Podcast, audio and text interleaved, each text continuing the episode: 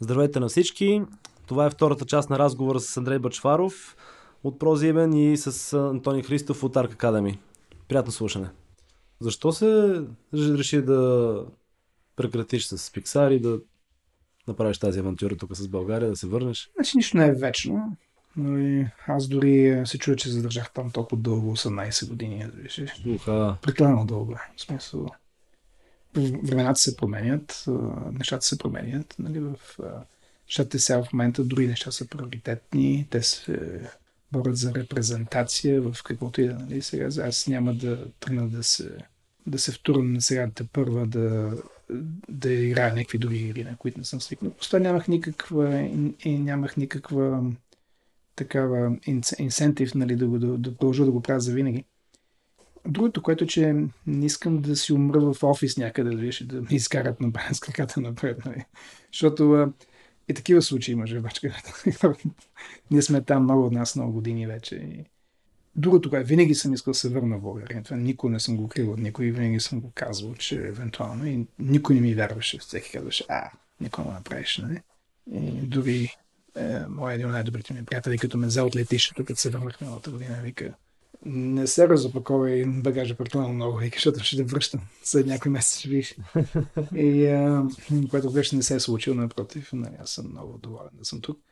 Но а, никога не съм искал, нали, за мен иммигрантския живот не е нещо, нали, аз лично го виждам, нали, много хора ще няма се съгласят, защото за много българи нали, това да си иммигрирал е някаква форма на успех в живота или да си направил нещо извън България е някаква, някакъв успех. Това е все едно. Това е малко, според е провинциален менталитет, защото това е човек, който казва, а, оставил, той го прави, той отиде в София, или той живее в София, той се оправи. Нали, това беше на времето нали, менталитета, което не се е променил, само че София се е променила с Германия или с щатите. Нали. И, а то американец, нали, а то софиянец, голямата работа. Мисълта ми каква е, че то менталитет още съществува и за много хора това, те ще отишли се спасили, нали, в чатите ли, където е, нали, това е някаква дефиниция на някакъв успех, нали, ти като кажеш, че това, това е провал фактически, ти им отнемаш а, много самочувствието, което си изградили, нали, а за мен емиграцията е провал. Това е твой личен провал, че ти не си успял в страната си права на държавата, на страната, не на държавата. Да ги разграничаваме те неща, страната и държава. Нали? Че не са, не са ти създали предпоставки да се развиваш тук. Нали? Това е провал на много-много нива, че ти не си в страната си. Няма много положителни. Нали? Хубаво е човек да отиде, да види как живеят други хора, да се научи, но да емигрираш и да се правиш на чужденец, нали, да се правиш на американец, ли, какъвто и да е за мен е малко така degrading или малко е така унизително. И винаги съм се чувствал като, като куче в чуж двор. С подвита опашка винаги. Защото не си си вкъщи, нали? Хубаво е да си вкъщи. Винаги. Каква е разлика между страна и държава? Ами страната е страната, държавата е правителството. Но при нас, за нещастие, те думата дори се използва едно и също. Нали? Да. Като казваме за страната. Е, за това ми се искаше да го уточним. Да, да. да. Стана думата за, ти каза, за, за Netflix. Mm-hmm. Гледам акции на много телевизионни компании, падат надолу, компании като Netflix растат нагоре. Аз съм се интересувал от Netflix покрай Ами покрай Noble Hire сега в момента дълбаем много в културата и покрай предишната компания, от която приправихме CV-та и резюмета, реално целяхме да изкараме този culture fit. И да съм дълбал много в културата на Netflix. Едното нещо, което ми направи впечатление, е, че те дават от най-високите заплати в цялата индустрия. Второ нещо, което ми направи много интересно впечатление, че ги насърчават да ходят на интервю на всеки няколко месеца, да ходят да се пробват в други компании. Тоест, ако намерят нещо по-подходящо, да отидат, да си свърчат часовниците, да, ако им предложат по-високо заплата, да им кажат и те ще им, им вдигнат. Нали, малко такъв тип менталитет. Държат на изключително високо ниво. Това нещо може да си го позволиш, ако и много добре се развива компанията, както и виждаме и цифрите. Какво обаче правят телевизиите и според теб какво е бъдещето на телевизиите? Защото едва ли може да има много Netflix-ове, а пък може и да може, не знам, защото интересно ми е какво е мнението ти. При телевизиите има нещо, за което Netflix все още се бори, макар че те стигнаха един едно насищане, което им позволява да взимат нови юзери, а, които самите юзери канят нови юзери. При телевизията все още този Customer Acquisition Cost е сравнително нисък, защото хората все още гледат телевизия. Бъдещето на телевизиите не е много розово, ако те решат да си останат линейни телевизии. Тоест, по аналог, в някакъв момент, примерно, много телеком компании изведнъж осъзнаха, че те не правят пари. Пари правят някакви скайпове, вайбери и други компании. Те са просто една инфраструктура и преносна среда, което все повече се м- случва и на телевизиите. Тоест, те губят бюджети, самите телевизии в момента се опитват да се научат как да станат диджитал. Netflix е родено диджитал. То, то се е развивало, той идва от диджитал и им захапва, той е инкъмбен, той им захапва все повече потребители, които потребяват съдържание през Netflix, защото то е на мобилно устройство. Едно от проблемните теми на телевизиите е, че хората вече не гледат телевизия. Хората ползват мобилни устройства, което за телевизия, между другото, не е много лесно, как да кажа, преодолимо. Младите хора, искаш да кажеш, не. не ми, млад, младите, младите да, хора не гледат телевизия. Правилно. Младите хора м- не гледат телевизия, но, но това се задълбочава и use case са различни. Ти имаш стриминг проблеми при мобилните устройства. Например, ти ако потребяваш съдържание в линейна телевизия, футболен матч, ти толкова ти накъсва. Смисъл, това е съвсем друга вселена. User experience е много различен. Netflix е много добър дразнител на нормалните телевизии, защото Netflix все пак не е на нивото на определени предавания, които старите телевизии са в състояние да правят. А, много ги захапва много тежко. До там се стига, че компании, включително като ProSieben, ние имаме студия, примерно в LA имаме студио, Arrow, който прави контента за Netflix. И в Германия се произвежда контент, включително за Netflix. А, за мен бъдещето обаче е не просто Netflix, който е все пак видео demand провайдер, той е агрегатор, Бъдещето ще е компания, която може да обедини интерактивност на ниво Facebook и премиум контент, който са в състояние да генерират като големи а, телевизионни брандове. Тоест, ти може да си супер интерактивен, но съдържанието ти е да е ниско качество. Това е Instagram, Facebook, аз съм се снимал, аплоднал съм нещо, това е ниско качество. Ако мога да направя така, че тази интерактивност, която ми дава Facebook, мога да го съчетая с някакво шоу, което примерно върви, което е curated content, което е премиум съдържание, да влияе по някакъв начин, това ние смятаме, че е бъдещето.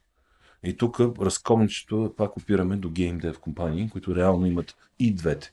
Те имат и супер контент, който става все по-як, все по-имърсив, имат и невероятен интерактивити, което според мен ще избухне, когато ние реално още малко подобрим и още малко поевтинеем Virtual Reality и Augmented Reality. Тоест ти в един момент нямаш нужда и от мобилно устройство, почва да приемаш някакви неща. А нека, надявам се да не бъда лош пророк след 10-15 години, това си го представям директно имплант, който реално ти предава това нещо и без мобилно устройство. реално ти плъгнат в нервната система. Тогава вече ще живеем матрицата. Със сигурност.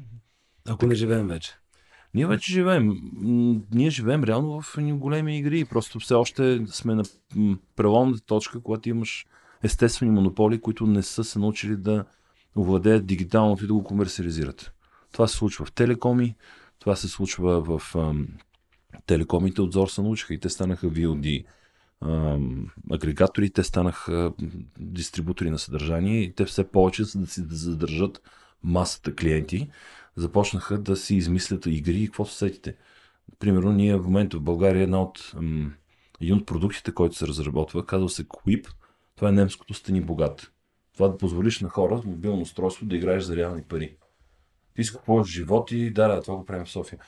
Имахме разни теми, ми продукт наречен Тиндерела, от Синдерела и от Тиндър, който е дейтинг тема. Примерно ние като линейна телевизия все още имаме относителния лукс да може да облъчим, да агрегираме много бързо нови клиенти. И това нещо е, е проблем не само на телевизията, това е проблем и на електроразпределителните предприятия.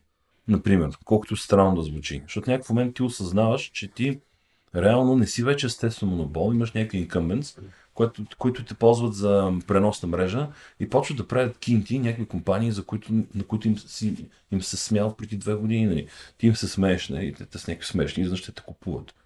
А в другия случай ти не им трябваше въобще за какво те купуват, те си имат много по-яко решение. Та, така че темата за Netflix или нейни телевизии и игри, а, аз съм геймър, мога да споделя последно, като аз седя в Strategy Meeting, някакъв, някакви хора седим, ние сме някакви 40-50 годишни и разсъждаваме какво мислят 18 годишните. Казвам, пичове, ние това, което току-що нарекохме иновация, аз го имам в моя uh, Steam профайл, го имам от преди 3 години. А това нещо, което пък смятате да правим до година, Twitch се отказаха от него преди 3 години, нали, което ние до година ще го правим. И оттам нали, идеята каза, дайте малко да не измисляме топлата вода, да видим какво правят геймерите, защото те получават оплаквания. Как нали, да накарате тия хора да не седят в играта по, по 8, 10, 12, 14 часа. Казвам, ние да имаме такива проблеми. Нали. И оттам се роди и тази идея за синергия. А пък това, че може да се случва всичко това в България, за нас беше вау. Нали, това нещо, ние не трябва хом никъде другаде. Да. Ние в София си решаваме 80% от ресурса, който ни трябва да се намира в София. Два, два много интересни инсайта, свързани с гейминг, гейминг индустрията за мен а, през последната година. Аз също бях геймър до към 20 годишна възраст някъде. Последната игра, която завърших, беше StarCraft, още обаче предишната, първата част, Brood War. И в някакъв момент на енергия и сила просто си извадих диска и си го щупих. Помня, това беше края с игрите. Имаш после един период, в който играх Белот на компютъра по 3-4 часа, усещах как хващам да играш. Аз, аз малко не мога, не мога, при мен проблем беше, не мога да играя за половин един час да поиграя и после да продължа. 5-6 часа да си начеша красата, иначе не ставаше. И съответно това много време ми гълташе и всичките неща, които си представях, че искам да направя, не виждах как ще станат, ако, ако просто не си освобода малко време. А това всъщност доста време ще да ми, да ми даде. 10 години въобще не бях виждал игри. Какво се случва? И сега тук наскоро имам и приятели, които ходя да ги виждам и те чат-пат вечер разцъкват разни игри, геймери са. И като видях какво всъщност е станало, те пуснаха, едното беше първо на, освен нали, че игрите са ненормална графика са станали, вече и интерактивност, стратегии, ходове, мислене е просто на много, много по-комплексен комплексен леер. Като аз съм играл примерно Dota преди това, дали, и аз играх Warcraft стратегията. World of Warcraft тогава вече се бях отказал. Това колко приятели е развел. Да, беше... Помня, че два пъти с Съка Инсомни имаше много добър българин, който беше. Два пъти сме се срещали, той с Хюмена с Орки го бих. Добре. Беше голямо гордост за мен. Бях си бе, наистина надъхан геймър. И изведнъж виждам, пича, нали, освен те игри, имаше седнах на компютъра, да, на, на телевизора и свърза там някакво устройство, някакво Nintendo, може би Wii или не знам. Тук не съм сигурен какво беше точно устройството. И каже, влезте на този сайт през телефоните ви. И аз влизам там някакъв сайт, който пише, там кода, който пише на играта и гледаме всички екрана на, на телевизора. Hmm. Някаква интерактивност там се случва, едно космическо корабче, различни задачки и неща и през телефона ние, ние отговаряме и правим неща. И всъщност те този това беше един интересен инсайт, който беше, аха, те са конектнали телефон с телевизор и играта. Вау, нали, това е много интересен момент. Беше, че аз имам дистанционното в ръката ми вече. Отделно, че си имаше джойстиче, но си имаш, имаш и телефончето. Второто нещо, което беше интересно, че масово те докато си правиха някакви неща и си пускаха някой геймер как игра игра, да си го слушат и, да. и, да, и да си гледа как той игра играта което всъщност това е нали, този телевизионния момент, който може би е интересен. Twitch феномена, точно така. Да. Който някои хора гледат други какво правят. Аз бях такъв, бе, бре, какво ти е интересно, да ти е интересно да седеш да го играеш. Добре, глед, и си супер, супер готино ми е. Даже едното момче каза, че тази игра никога не е играл. Просто ми е интересно да я гледам. Да си е спорт, си е спорт. Аз помня едно време ММ. По ММ имаше там Роро или как се казваше един пич. Той така представяше, как се казваше, грим, един череп Mm-hmm. Да че той представяш различни игри, играеш и беше много интересно да гледам по, по ММ как играеш, играеш той игри. Но бях много чуден, защото че то няколко души седяха и всъщност си гледаха да, това е... не, не те да играят, а да гледат. Да, топ стримерите правят някакви абсурдни това пари. Това е велико, това е вече сега в момента. И, и бюджетите за управление e-sports бият Уимбълдън по 5, нали вече, да. смисъл, така че там... Да, но... И наградите също, в смисъл. Точно, награди, бюджети, абсолютно. И... Какво беше? За, за Супер Бол, финала на новото име на Дота, М, а, че беше за първ път беше надминал броя зрители на Супербол. Да, да. Ами, Интересна, интересна тази индустрия просто е То тук разковничето са мобилните устройства, което е нещо носимо, преносимо, реално погледнато ти си в състояние да се обединиш. За мен беше откровение, когато сина ми отива при някакви приятелчета и те почват да играят мрежа. Почват да играят ам, Brawl Stars. И те това нещо започват да го цъкат мрежа в толкова естествен начин. Ние на времето си правихме и лан партията. Да, да. Мъкнеш, заваряваш на котията на това, заваряваш ни дръжки, защото го мъкнеш като нормален.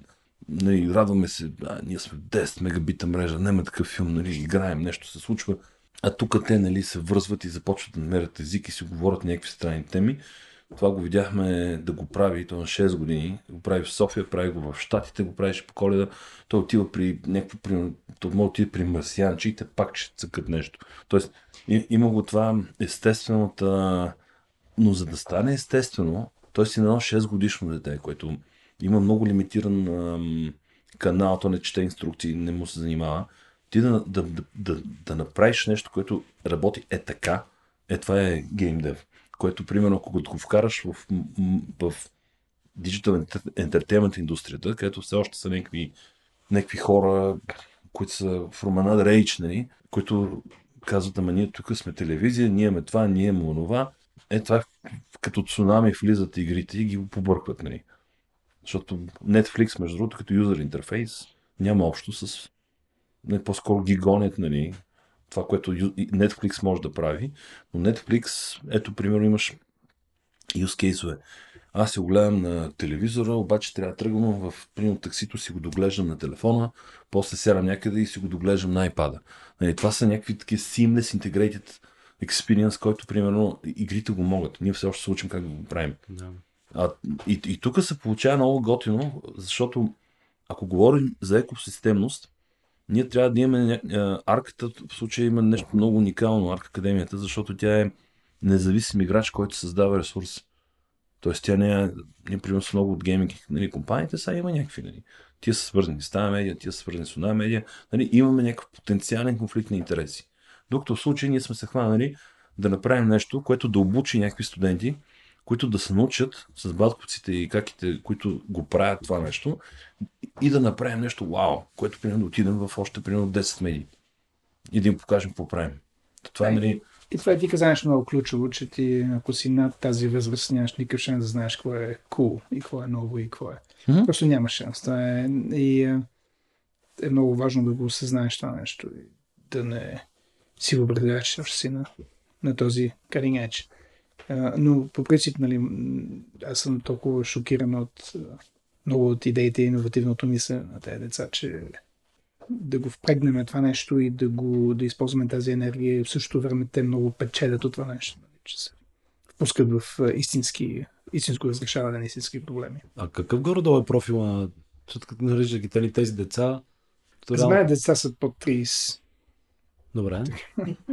Така, така че Горе-долу като мащаб, като а, хора до момента, колко, колко души, всъщност, колко са големи групите, това може би не... имаме сега, първата година беше ч- а, 40 и няколко младежи а, в две програми, фундаменталната и гейм програмата. Сега в момента явно вече сме по-дълго, нали, а, повече така, по-висок профил, така че ще имаме повече, имаме вече всъщност повече кандидати тази година.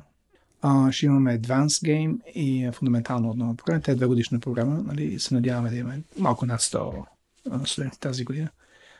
Профил е всякакви имаме. Имаме дори сега в момента имаше едно момиче, което кандидатства. Тя е на 17, тя има още две години, докато завърши гимназията. Нали, явно ние по принцип искаме да имат диплома от гимназията, не за друго, за да не се разбунтуват родителите. Нали, ще кажат, нали, детето ми не завърши гимназия заради вас. Нали.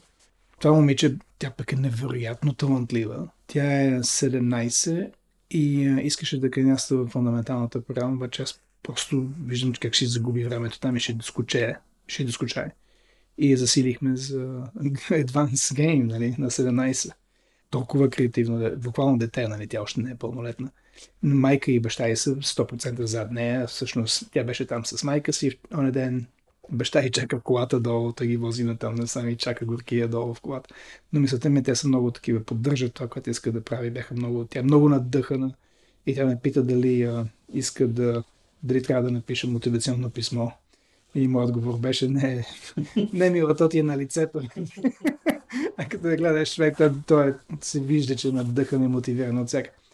Е такива, тази енергия, тя е толкова важна и толкова да се канализира и да се, и да се използва и да, да, се, и, и да се надгражда, защото, нали, отново, то не е използване на техните възможности, то е ние им даваме възможност да разрешават истински проблеми в истинския свят, креативни проблеми, нали, което е ти като получиш този навик и тази и този като концепт, като го схванеш какво е да разрешаваш проблеми, защото проблемите не идват на типове, те не са разделени на типове проблеми. Те са много често съвсем различни. Няма нищо общо проблем, който разрешаваше миналия път. Нали?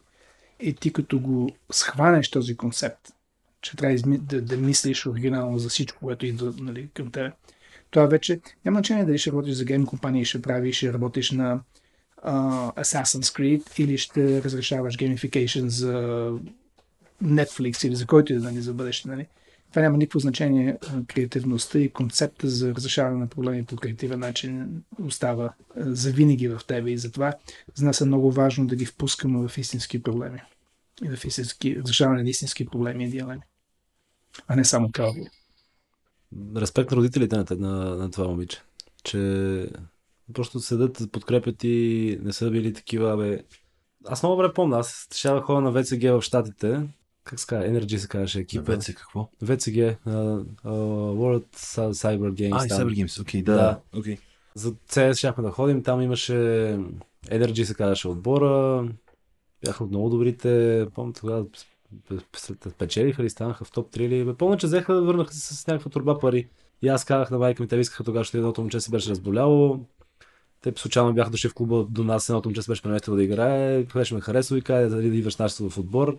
Ние играхме там петиции, ме пускаха винаги да правя, те си имат тяхна тактика, аз каквото искам да правя. Малко такъв тип ме слагах като играч. Ще ги да настреляш по тях. Да, това беше, нали? Имах си аз собствена адженда. И бях такъв е, мамо да хода, пуснеш тук, примерно там 300 долара, тогава или там 500 долара беше билета, да отида, о, абсурд, глупости, вие сега глупости ще занимаваш, помня какво се върнаха, те бяха изкарали 10 торно. Но реално тя беше такава, стига си играл тази игра. Като жива и здрава да е, защото истината, че пък много други неща ме научила и ме побутнала и ме подкрепила за другите работи. А, честно казвам, съм благодарен, че не съм тръгнал в тази посока в, в друга. А, но по-скоро това е бил моят път. Но беше, но, но това, че много повече родители не, особено чуят и игри и неща, а, е факт. Това, това е, за ще занимаваш. Абсолютно, това е голяма, това, което ние също правим, е да образуваме родителите, защото, нали, но по принцип, моята, моята дефиниция на, на, на родител е а, непрекъснато менеджмент на вина. значи, ти трябва да менажираш вината, защото вината си я носиш и никой не е перфектен човек или перфектен родител, нали? И винаги нещо се направиш, като не, не трябва. Ево на тези, на, на, на тези точно пък родители, нали, много ме впечатлиха. Но по принцип това е другото, което имахме пък и друго дете, което, което долния ден да надъхано до всяка, на всяка, той е от Кърджали всъщност на момиченце. Да? Баща и починал като била малка, майка и преди две години от рак. И тя вика, викам, добре, майка, тя, тя е на 17, викам, майка ти, баща ти, окей ли са с това да си на този? Ще вика, аз съм си рад, че вика, аз няма. И с такива си спогледнахме, вика, то добро, в смисъл на много добро, като рисунките му добре и надъхано и мотивиран. И викаме ми, добре, се направим, че ще дадем стипендия. И, обаче викам за стипендия, трябва да, нали, просто няма да я чаржаме толкова, нали, защото ние миналото година имахме доста стипендии от Америка за България и от други, но всъщност, като започваш училище, трябва много и материална база и всичко, нали, така че тази година ще имаме по-малко. И просто се направим, че намерихме стипендия за тебе, нали? И ще й кажем, окей, не, тук е минус 25% от цената и така. А аз си казах, не, обаче трябва да ми, за да заслужиш стипендията, трябва да ми изпращаш рисунки всяка седмица. Тя от тогава вече един месец ми изпраща два пъти седмицата рисунки. Тя рисува, моделира вече, тя си свалила блендър нали, на компютъра си си, си моделира всеки неща вече. Аз се виждам как напредва за, един, за месец вече нещо. Напредва много това, това дете, нали? И толкова надъхана и да вземе тази стипендия, нали, която не съществува, още не сме измислили къде ще вземе. Мисълта ми каква е, че за това тук си говорихме и сега в момента със сигурност този подкаст е, ще се слуша от хора, нали, които имат от точния кръг нали, хора. че имаме намерение, като правихме миналата година, нали, но имаме намерение да го разшириме това нещо. Тази година, примерно, за, да, за приемите ще, ще правиме контекст, кон, конкуренция, смисъл, за стипендии. И а, те ще са спонсорирани. Няма да са 100%, разбира се. Човек трябва да плати за нещо, не може, ако е без пари нещо, не няма да го оцениш. Но мисълта ми е, че примерно 20%, 30, 20% стипендии за 5 стипендии по 20% от дадена компания се предлагат за конкурс за тази стипендия. И вече дори може да въвлечеме тази представители на тази компания в избирането на победителите на този конкурс. Нали? И ще, разбира се, ще комуникираме откъде идват тези степени и така нататък. Така че просто го пускам това в, да, да, да, да се знае и да... Аз дори си мисля, че индивидуал, нали, отделни хора биха могли да решат да дадат стипендия за един човек конкретен. Абсолютно, нали? Не, но... не съм сигурен, че непременно трябва да бъде компания. Не, просто го казвам така, защото не знам как. Казано по този начин, примерно за това момиченце, лично мен ме тригърна. Нали, включи разни неща в мен и бях такъв. На какви хора съм човек дава, нали, помага на такъв На човек с, с такъв тип история, Не, ти- ти и не- който е надъхан и ти праща по два пъти седмицата рисунка. Да, ама ти не помагаш, ти инвестираш в бъдещето на този човек. Ти му, ти му променяш живота. Ти, го, ти правиш нещо в неговия живот. Че ще остане в кържали, какво ще прави там? Виж, такъв смисъл. Без тази подкрепа, без всичко там. С баба си живее, баба и явно не знам колко разбира от нещата и с какво се занимава и какво иска. Бе, колкото може. Но мисълта ми е каква Подкрепя е, я поне за... Точно. Мисълта ми е каква е, че ти не даваш. Това, това за мен не е... Аз не го виждам като нали, някой ти поиска пари на улицата му дадеш от съжаление. Нали? Това, не, това е... Ти подаваш ръка и ти, и, и, и, ти му променяш живота. Нали? Инвестираш този човек, което... И там младите деца, нали, те не са... Нали... А, а как стана въобще цялата идея с Arc Academy? Откъде... Как, как реши? Въобще ли решихте? Нали, аз се върнах, аз започнах академия в е, Италия, в Рим, къде се ID Academy, нали, това го споменах в началото и, и горе-долу реших много, много да не си дам взор, въпреки сега след клането, което става на, на, на борсата, може да ми се наложи да се върна на работа. Не, шегувам се, няма да, това, което сме започнали, няма връщане. Но горе-долу реших да, нали, аз вече наближавам 60 години, да се пенсионирам, да не си давам много взор. И а, дойдох тук, в България, нали, между България и Италия и, и други места, щях да, да се моткам фактически, да си живея малко по-приятно. И, и се оказа, че запознах се с този същия Алекс Лане от а, GameLoft на предишния Game Jam. Там ме поканиха да кажа някои думи, защото дъщеря ми беше доброволец. А, Иска да се запознае с някои хора в България, нали? И н- насърчиха да отиде там като доброволец. Тя на 21 тогава беше. 22. Малката ми дъщеря. И той вика, «Бе, защо не се дойде да се познае с моя шеф в GameLoft, Танко. Той е голям пич от... Той е приятел на GameLoft, запознахме се и просто ми каза, такова нещо, това къде си направил в Италия, тук голяма нужда има. Нали, Да те запознава с той, с Sony, ме запознава с хора от Ubisoft, от Creative Assembly, от други места.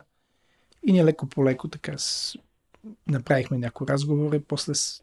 Фактически те събраха тези компании в една стая и ни помогнаха да сглобиме първоначалната програма.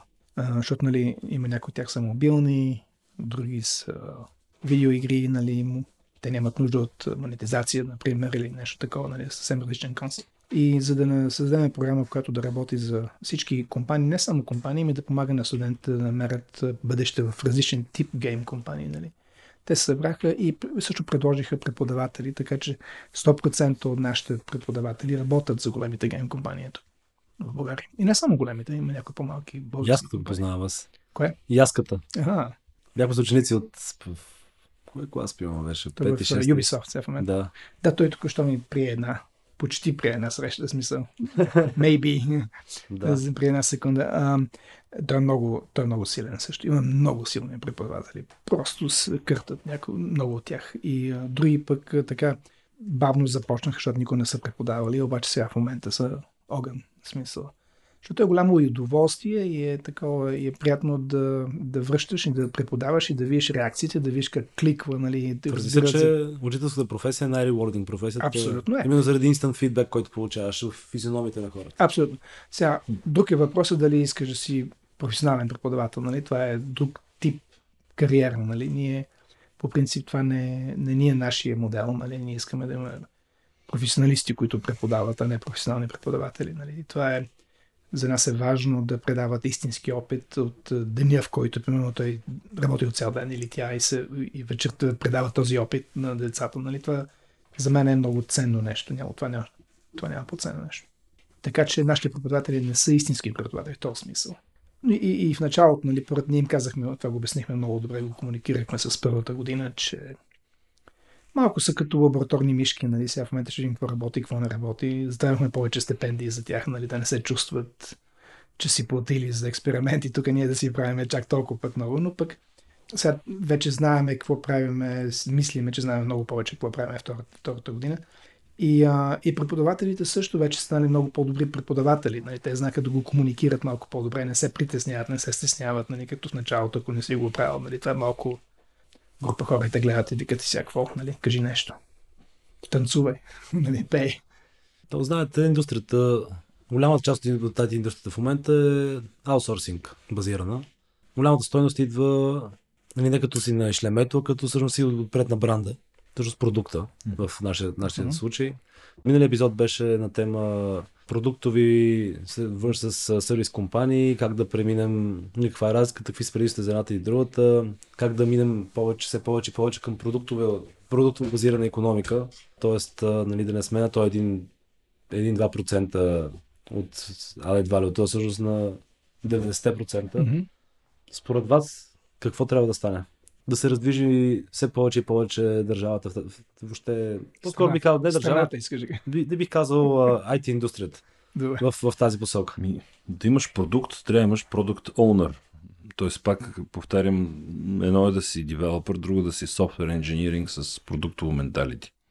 Тоест, ти трябва да имаш нужната нагласа, че си в състояние да разбираш крайната цел, който иска малко повече умения и ем, и, да измислиш нещо и да имаш топките да го наложиш. Ако мога да го обобщя с едно изречение, това е. Много ми се щеше да имаме, независимо от пола, израелските топки да налагаме визия. А, хубавото е, че м- м- за да се случи това, пък м- трябва да работи системата от стартъпи. Ние така, заради коронавируса, трябваше вчера, между другото, да официално така да представяме, ние влизаме в кемпуса като компания също с цел, между другото, Единствената ми цел е да помагаме на екосистемата да си решава казуси, свързани с емплор, брендинг и какво ли не, и да участваме в, в това, което се вари там. Имаме необходимост обаче пък да се случи тази менталност от стартъпи, това, което Тони каза. Хора, които не са обременени от а, хилядата начини как да не стане нещо, които могат да имат така амбицията, че могат да направят нещо, там пък ти трябва образование.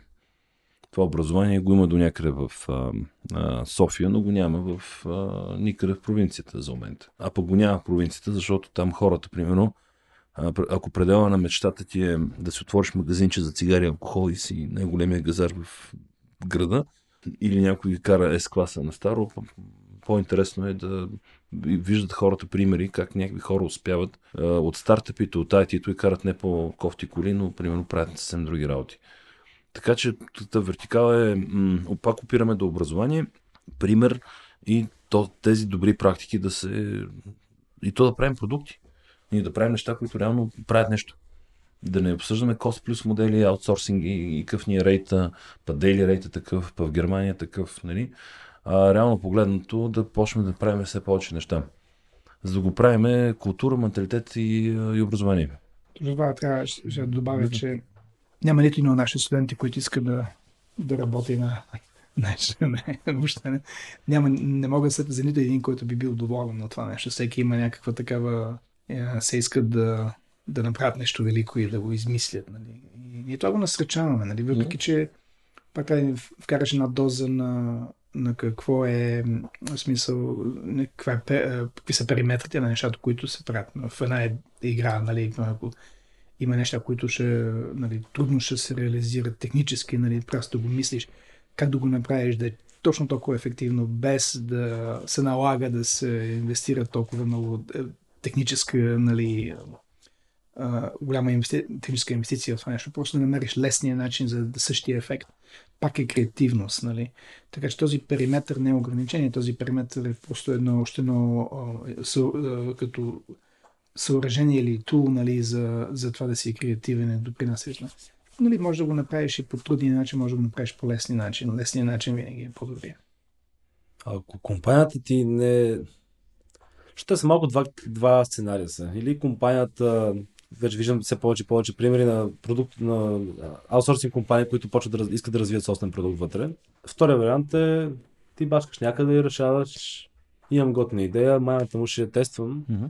И дали паралелно лека по лека или директно напускаш и почваш да действаш. А, но в още ли или ти се от- отцепваш от а, това ядро или всъщност компанията насърчава такъв тип а, вътрешно предприемачество. Не знам Интрапренюър, то Да. така наречения. и забелязвам, аз на начало бях много скептичен, че, скептичен, че това се случва въобще, но последно време виждам доста компании, които не само, че насърчават, а отделят и сериозен ресурс. Не е тук, ще ще дадем тук ни два девелопера, обаче като ни дойде проект за, свързан с тях и е на до- достатъчно добра цена, ще ги вземем обратно. Не, седят си тук и седят тук следващата година, година и половина, което според мен е време, което реално наистина е, за да, за да видиш нещо, трябва му, няма да стане за няколко месеца. Нали, Мгм. има, ще има дизайнер, ще има, нали, който и UX-аджия, ще има Product Owner, нали, ти ще бъдеш да кажеш, айде, ти, нали, въпрос имаш и тези качества. Нали, маркетинг някой ще има, който разбира. Също ще направят мини, мини екип, че нали, няма да бъде тук и ти два девелопера оправи се, защото няма да стане. То си е мини стартъп вътре. Това, което каза, Жоро, на тема ти си го правил от компанията и пипал си е нещо, имаш яката идея, пак опира ти правил ли си го или не си го правил, защото ти не че можеш да се хлъзнеш. Между другото, никой... хора си мислят, че о, аз не няма го направя. Между, е... между другото, ам, ако вземеш последните екзити, ми те половината са формер Телери Гайс, защото са пипали продукта. И ам, някои от хората, между другото, са пипали тук или примерно бачкайки за топ 500 Fortune Clients, смисъл те са успели да попият нещо, да го имплементират, да го вкарат, т.е. взимат това ноу-хау и започват да го прави. Това е един вариант. А, виждаме добри практики в финтеха. Банките започнаха да наливат пари на стартъпи, защото сега те много интересно го обясниха. Нали, банката, ако трябва нещо да прави вътрешно, те се събират, отиват на бизнес клас, супер скъпата конференция, супер яко и започват да се замерят с едни слогани. Па Predictive Consumer Behavior, па AI, па Data Analytics. И там умира всичко, нали? защото примерно имаш и други проекти правиш и е провалица такива, че можеш да се застреляш. Никой няма го направиш. Така че ти като го хвърлиш, нали, примерно финансираш някаква екосистема, това го правят в BRA много компании. Примерно вземи една Coca-Cola. Тя ти казва следното. Пич, минаваш през хакатон, трябва да е структурирано. Трябва да имаш някакви ментори, които това нещо да го филтрират. Обаче те правят нещо много интересно. Те ти казват, добре, ето ти милион, ако направиш MVP, Minimal Viable Product. Обаче в това ни трябва като рамка. Няма ти кажа какво да правиш. Защото иначе ще контаминейтнем. Защото иначе ще направиш, ако беше Faster Horses. Да, да. Е, това нещо от Форд питал. Ако трябваше да питам хората, те казаха ми, ко- коня трябва да е по-бърз, по-бърз, по-бърз и щяхме се останем с конете.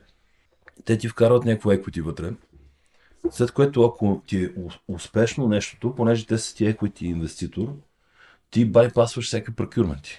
Защото ти да извадиш, нали, ето днес, примерно, какво беше, а, да, одобриха ни Световна банка за някакъв вендор. Ама ние отворихме банкови гаранции и, и някакви такива неща за някакви абсурдни пари. Това, ако си стартъп, последната ти грижа е как да извадиш 30 000 евро да отвориш някакви гаранции, нали? Ти ги нямаш. Нали? И сега, ако ти, примерно, си в случая с Coca-Cola, който да инвестира в теб да направиш умен хладилник, нещо, което да ти контролира, те ти казват, но това е наша инвестиция и байпасваш определени procurement правила. Това е начин, примерно, ти да си, а е, то някъде на ръба, нали, да си интегрираш подобни, е, подобни компании. Ние се опитваме тук да го направим подобно нещо с провайдери.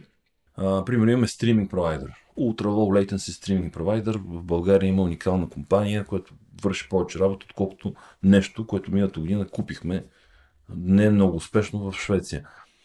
Еми, искаме да имаме законовата опция вътре да го купим или да го инвестираме. Тоест, моделът е build, operate, transfer на самия екип, т.е. ние го провайдаме като сервис с опция те да си го придобият, за да могат да ни дадат все повече product ownership, вътрешни неща за правене, а с някакъв supplier искаме да отворим възможност да влезеш като инвеститор на него. Защото той става някакси твой. Така че, нали, пинизи много. Едно от нещата, свързани с... Ето ти питаш как да имаме повече продукти, как да става. Еми с хора става. Една от темите, които в България се появи, е схеми за вестинг. Тоест, вкарване на еквити да стават хората със собственици. Това, ако кажеш преди две години, че има вестинг схеми в България, това го имаха сигурно три фирми. Сега в момента го имат много фирми. Тоест, не, това пък дава възможност за привличане на хора от чужбина, които да дойдат тук и да вземат някаква част от компанията. Нали. Тест е доколко те вярват, че това ще стане. Нали, ще намаля парите, ще дам повече еквити. Така да. Това е... Не, да. не знам също дали този, дали официално, легално вече стана готов вестинг, схем, въобще вестинг схемата ли, но спомням, още с Enhance си давахме всички вестинги, но те бяха малко легално трудно можеш да ги обориш в българския съд. Сега не знам дали се по... Чувам, че без и въобще има организации, mm-hmm. които лобират тази посока. Ми схеми има. Виж, аз мисля, това е въпрос на къде ти е регистрирана компанията и какво позволява. Сме, то ние включително и тук сме фаундъри сме на Вестинг. Mm-hmm. То е малко, утре ще ми скимне, ще стане нещо, ще ви писне, че искам да отворя бар на, на плажа. Какво ще правят те с ако не, си, не, не реша да си дам доброволно дяловете? Какво ще ме правят ме тук? Да, си... мисля, че трябва да след друг подкаст, трябва да направите за вестинга. Да. И инструментите, които, така, които така. Се работят. Като финал да кажете, всички гости гледаме да ги питаме по някоя книга или интересен ресурс, който мисля, че е била много полезна в живота им. Mm. Без ограничения. Аз имам някакви номинации много елементарни, аз гледам да са ми релевантни. На Ювал Харари, Сапиенс и Homo Deus ми е като някакъв менюал, нали. Четеш и си кажеш, добре, това хора, защо не го четат? Толкова е просто. Нали. Просто ти обяснява какво да правиш. Което ми се вързва като пример в казармата, похожденията на войника Швейк, параграф 22, до ден днешен ми работят, нали, като някакъв пак менюал. Тоест, но, напоследък препрочитам извън чисто техническа литература, някакви AI неща, препрочитам Homo Deus в момента. Ми върши много добра работа. Да. Чисто да разбереш хората, що са толкова откачени. да. Аз последната година съм се занемарил малко от към книгите, но по принцип едно нещо, което е един автор, който е много интересен винаги. Аз съм, аз съм маняк на история. Имам толкова информация в главата, която никога няма да ви направи никакви пари. Нали? Но а, има един автор, а, Тони Джуд, той е английски, и а, а, страшно интересен така, поглед има на историята и в любимата ми книга от него е Reappraisals, 21 век. Това 20 век, какво стана. И а, примера за, като го дава за как след Втората световна война, всъщност той минава държава по държава в Западна Европа и в Източна Европа също, какво става след войната, и защото това е това, което сега в момента е нашия опит, нашия експириенс, е това, което е, е, това е в резултат на пътя, който са поели тези страни тогава след войната. И примерно Германия, понеже имала явно нацистите и са допуснали такъв като Хитлер дойде на власт и новите власти след войната вече горе-долу национализират културата. Нали, телевизията. Всъщност Германия е първата частна телевизия в Западна Германия се явява 5-6 години преди България.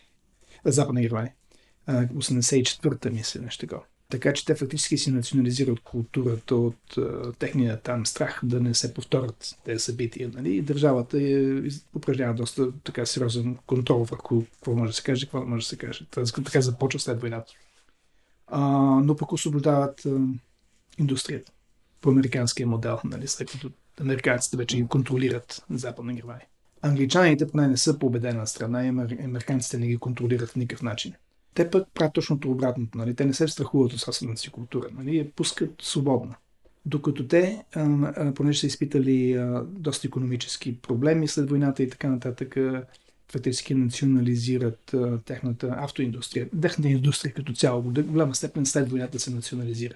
И неговия пример, нали, който е всъщност много интересен, е, че германците си национализират културата, англичаните си национализират индустрията.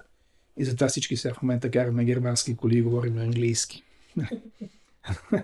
и а, това за мен е много, а, много важно да, да си има в предвид, че аз никой не ми било на мен е ясно защо филмовата индустрия идва под Министерството на културата. Тук какво още има с култура в филмата си индустрия. Виж.